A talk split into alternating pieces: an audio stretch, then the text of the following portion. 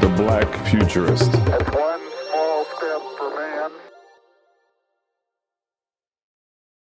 You guys are both dads. You obviously believe in higher education, right? You guys want to you, you the you the uh, the new host of the new podcast, Opinionated Black Dads.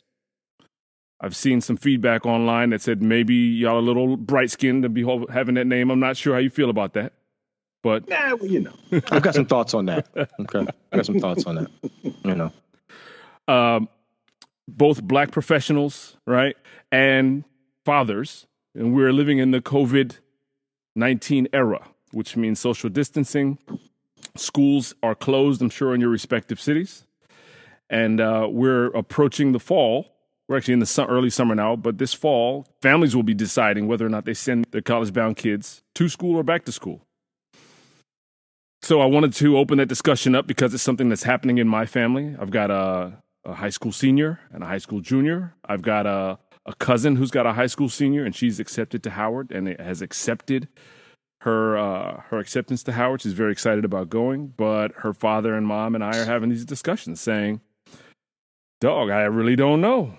I got some mixed feelings about it. So before I espouse, I want to ask you guys on and see: Have you been having these conversations at home? And if so, let me into it." Thanks, T. I'm, I'm just gonna jump in real quick. Um, and I'm only going first, honestly, because of the age disparity between, you know, my youngest kid and and TL's kid. There's a literal eight year disparity, right?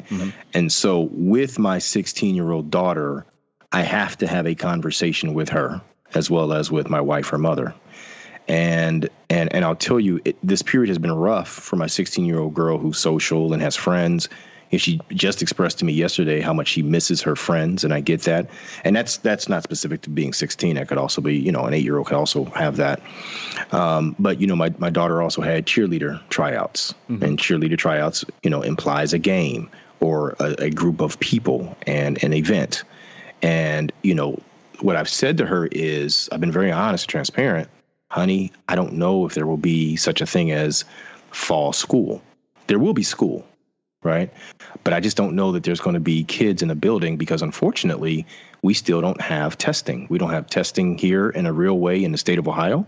There is no national program for testing. Mm-hmm. The current administration seems to want to prevent testing from happening.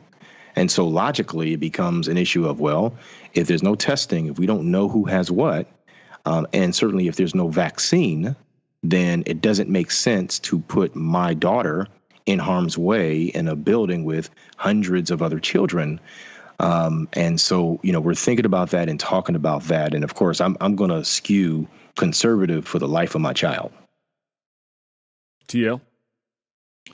Well, I'll say this: if my son was of college age, I would send him out with a mask.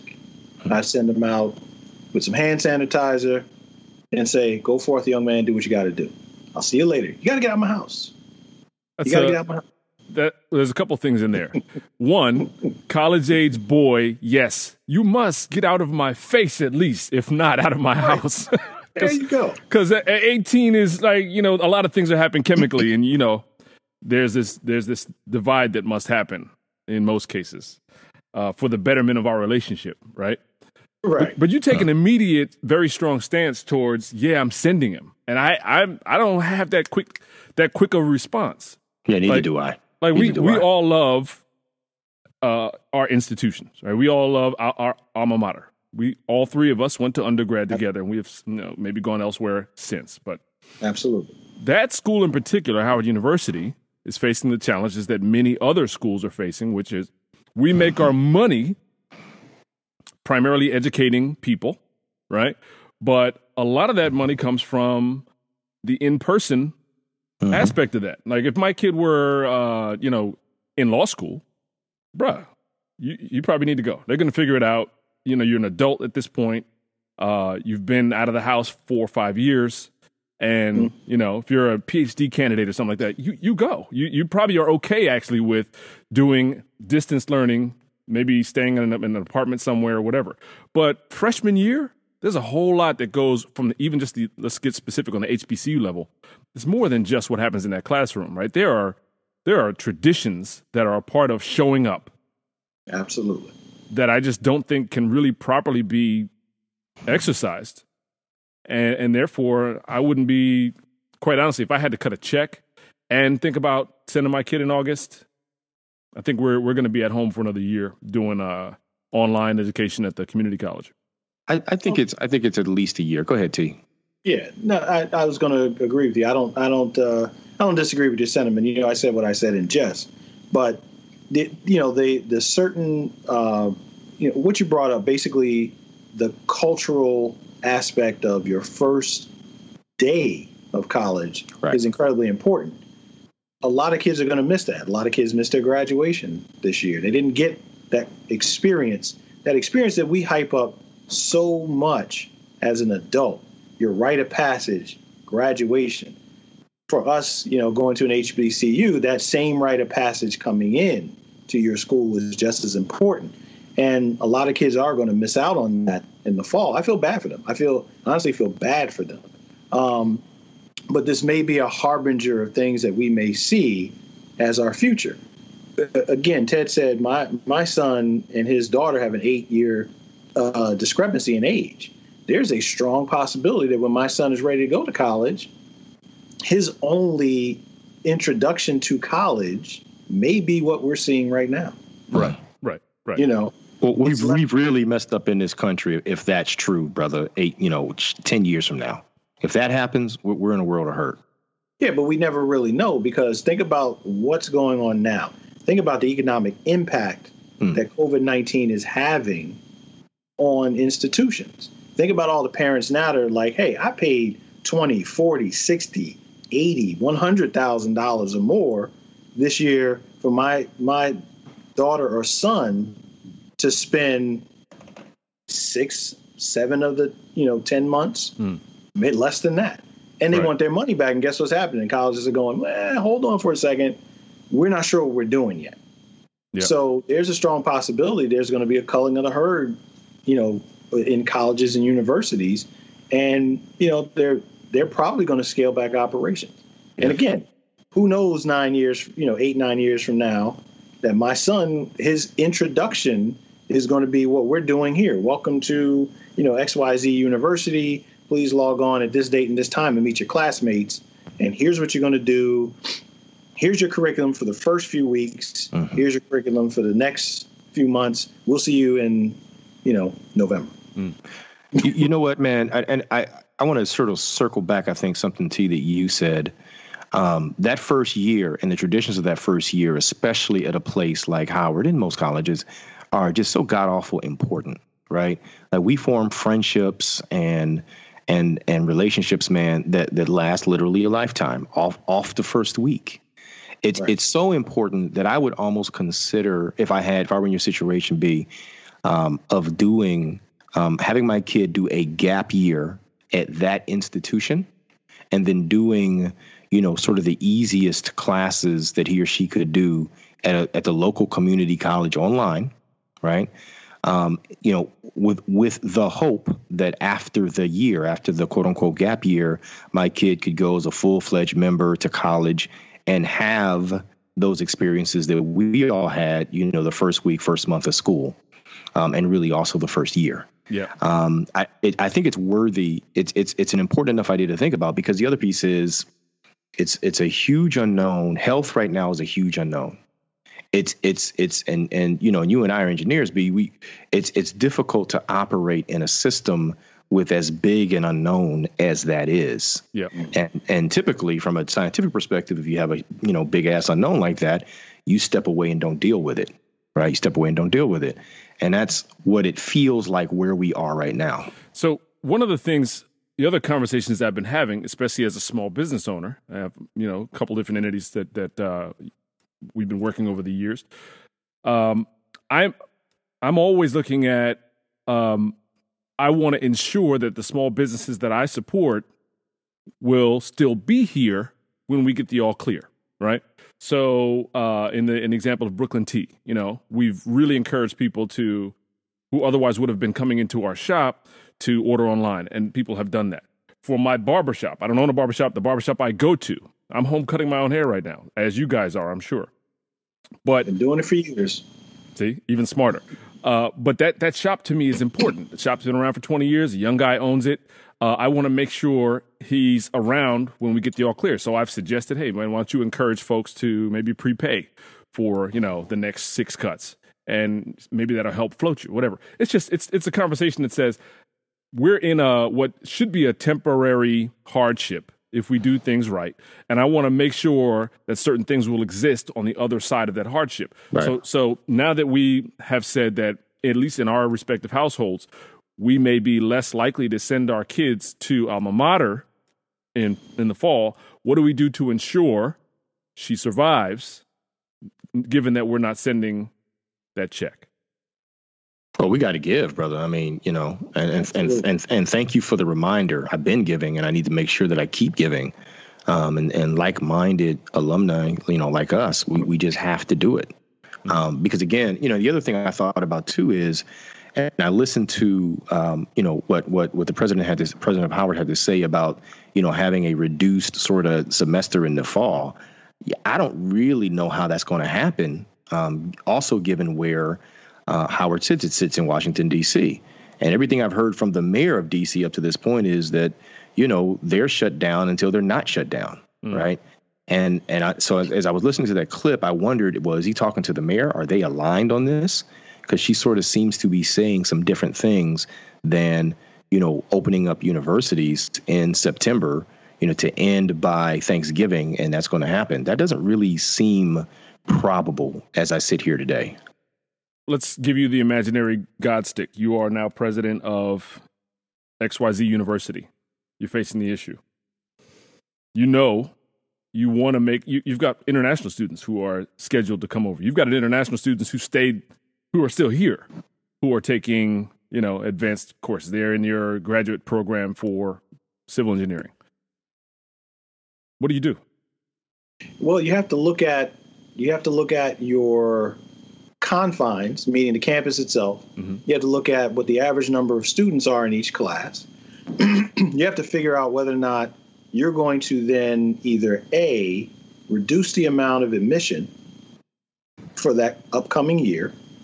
You know, this year already done, nothing you can do about it. In the successive year, if we're still in this pan, you know, in the situation that we're in, you have to look at reducing the amount of admissions for your incoming classes. Mm-hmm. Mm-hmm. And this is, you know, this is my thought off the top of the head because now you have to look at how many people are on that campus on any given day, mm-hmm.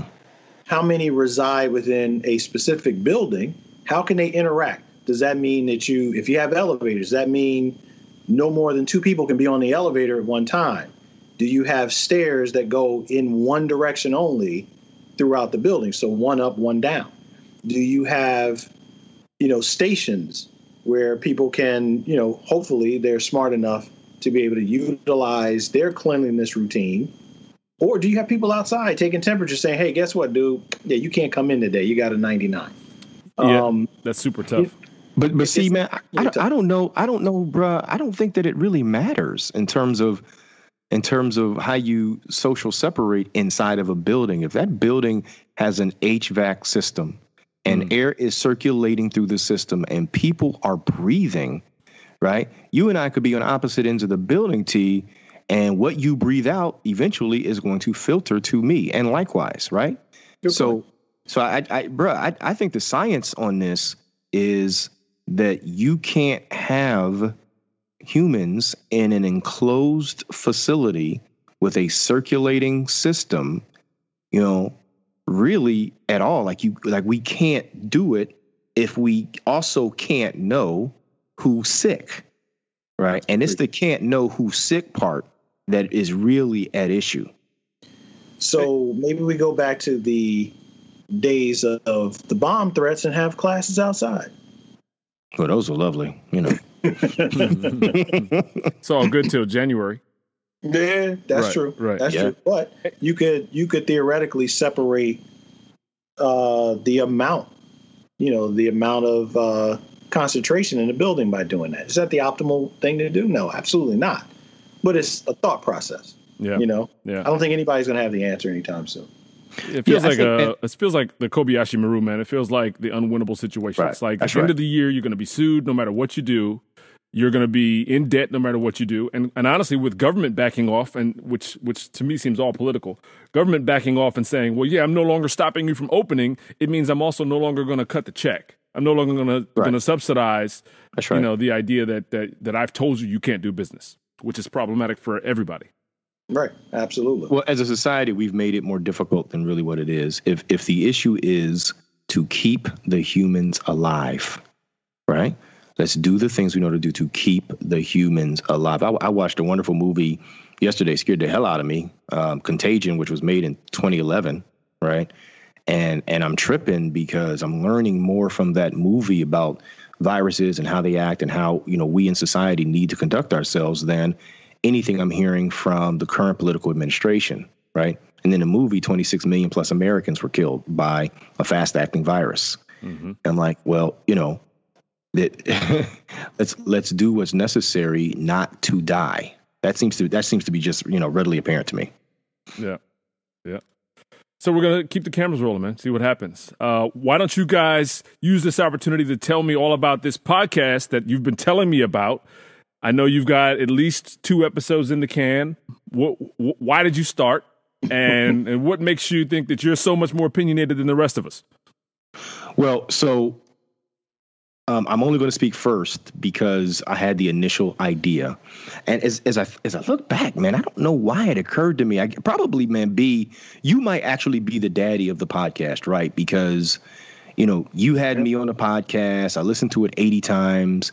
You know, I may and so now I'm certain, and so because of you, I'm being slowly but surely immersed into you know black podcast culture, mm. right? And then sort of springing from that, I'm like, well, th- there's a there's a voice out there that I don't hear yet, and I went looking. I mean, I went looking for you know, you know, a dad's podcast, a black dad's podcast, sort of an opinionated black thing, and I didn't really find a voice similar to to the one you know that, that T and I are, are are attempting to articulate. Mm-hmm. And and I tell you this, we laugh about this, man. About five seconds after I had the opinionated black dads idea, five freaking seconds, I said, "Boom, T is my guy. T is my partner. Let's go." Right and and and I immediately re- reached out to him, and he gave me the conservative. Well, I got this, I got that, and you know I'm responsible for you know. Although I knew my man wanted to do it, right? Um, The gut was right there. and then and then you know, and I harassed my, my brother for the next couple two three weeks, and then T, I'll let you pick it up from there, man. That's exactly what happened. So you know what's interesting about it was when you know you hit me with it probably a, a month before I started getting back into podcasts and just listening to them That's funny. because I was tired of everything that was going on around me. I was hearing the same thing, no divergent opinions, nothing. And when he hit me with it, T, me and you, opinionated black dads, punk, and I'm like, damn, yeah, that's great. I want to do that. Then of course, the adult in me took over. well, you have this, you got this, you got that. You you just said you're going to do this, you know. So I was trying to find excuses Right. And that was the that wasn't the conscious in me. That was just a reflective Mm-hmm. you know that was a that was a, a moment where i was like nah i can't do it. Too much work.